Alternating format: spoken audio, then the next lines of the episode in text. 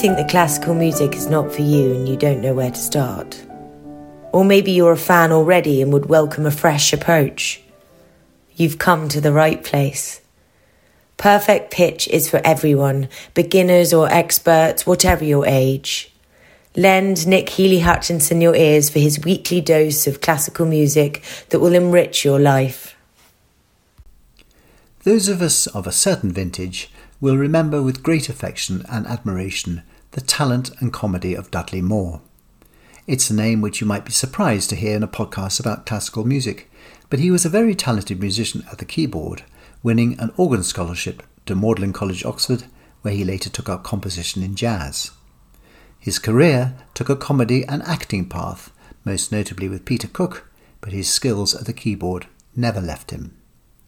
Here's something not to lower the tone, but lighten the mood.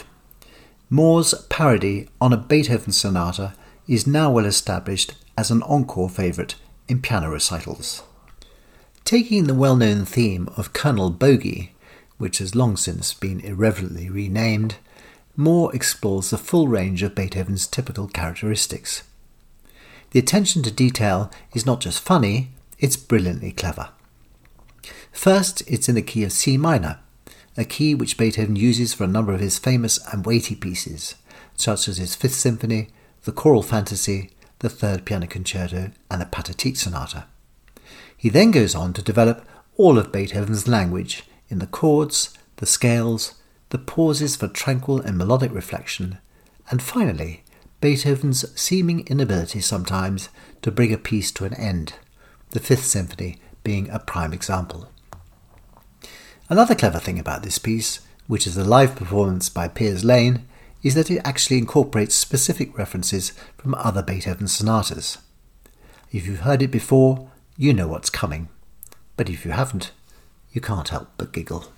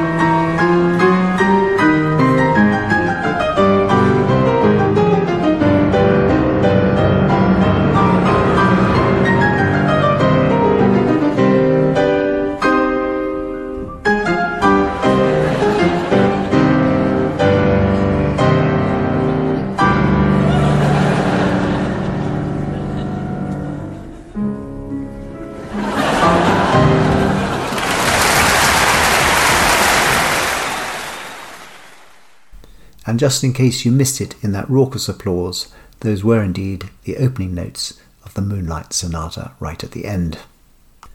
The redhead Antonio Vivaldi was born in Venice in 1678, where he spent much of his life composing music for an orphanage. As the firstborn of nine children, it was the custom at the time to single him out for the priesthood, a tradition I can be glad has long gone into abeyance, but as someone who suffered from a mild form of asthma, he managed to discharge his priestly duties only rarely. His output was indeed substantial, and he was by far the leading Baroque composer of his day. His music had a clear influence on Bach, but a voluminous legacy is not enough to guarantee you contemporary popularity, and he died in poverty in Vienna. That reputation, of course, has long been since restored. Stravinsky was perhaps the most scathing about him, calling him greatly overrated and a dull fellow who could compose the same form over and so many times over. The house in which he lived has since been taken over by the Hotel Sacher, and I can personally vouch for the excellence of its Sacher torta. If you've seen the film Shine about the pianist David Helfgott, you'll remember that the closing credits were accompanied by Vivaldi's Nulla in Mundo Pax Sincera. The rather gloomy title, which translates into There is no peace in this world without bitterness, is wholly at odds with this perfectly lovely tune sung by Emma Kirkby.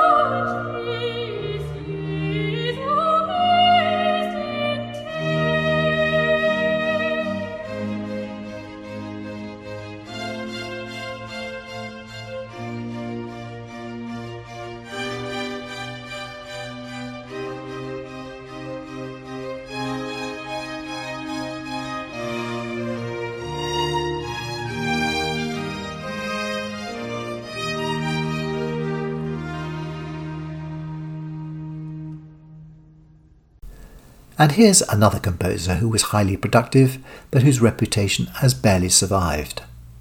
We sometimes forget that 18th century Europe was a time so rich in all the arts that to stand out above your peers and really excel, quantity alone was just not enough.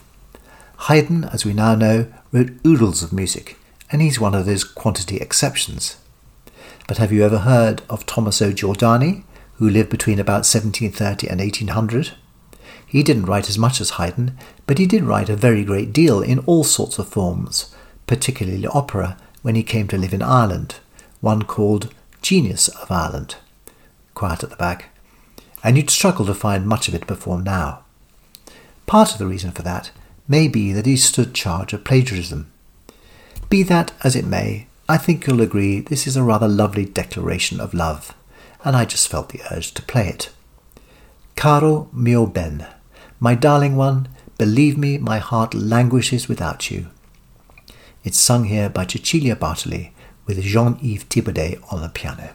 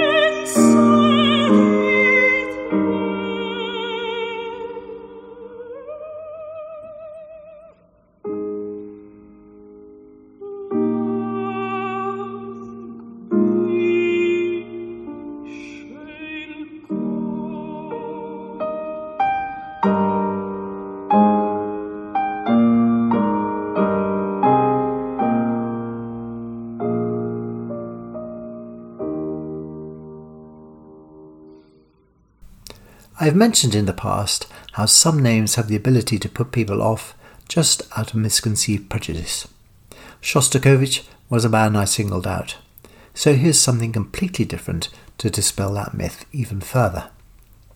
Shostakovich was a great fan of jazz music, and in 1938 he wrote a jazz suite especially for the newly formed State Jazz Orchestra in Moscow. You never know what you're going to get on this podcast, and to be honest, I'm not sure myself sometimes, but it's all about showing you that classical composers aren't all stuffy. The suite is made up of five parts a waltz, a polka, a foxtrot, the flame of eternal glory for orchestra, and a festive overture. It's played here by the National Orchestra of Ukraine, conducted by Theodore Kuchar.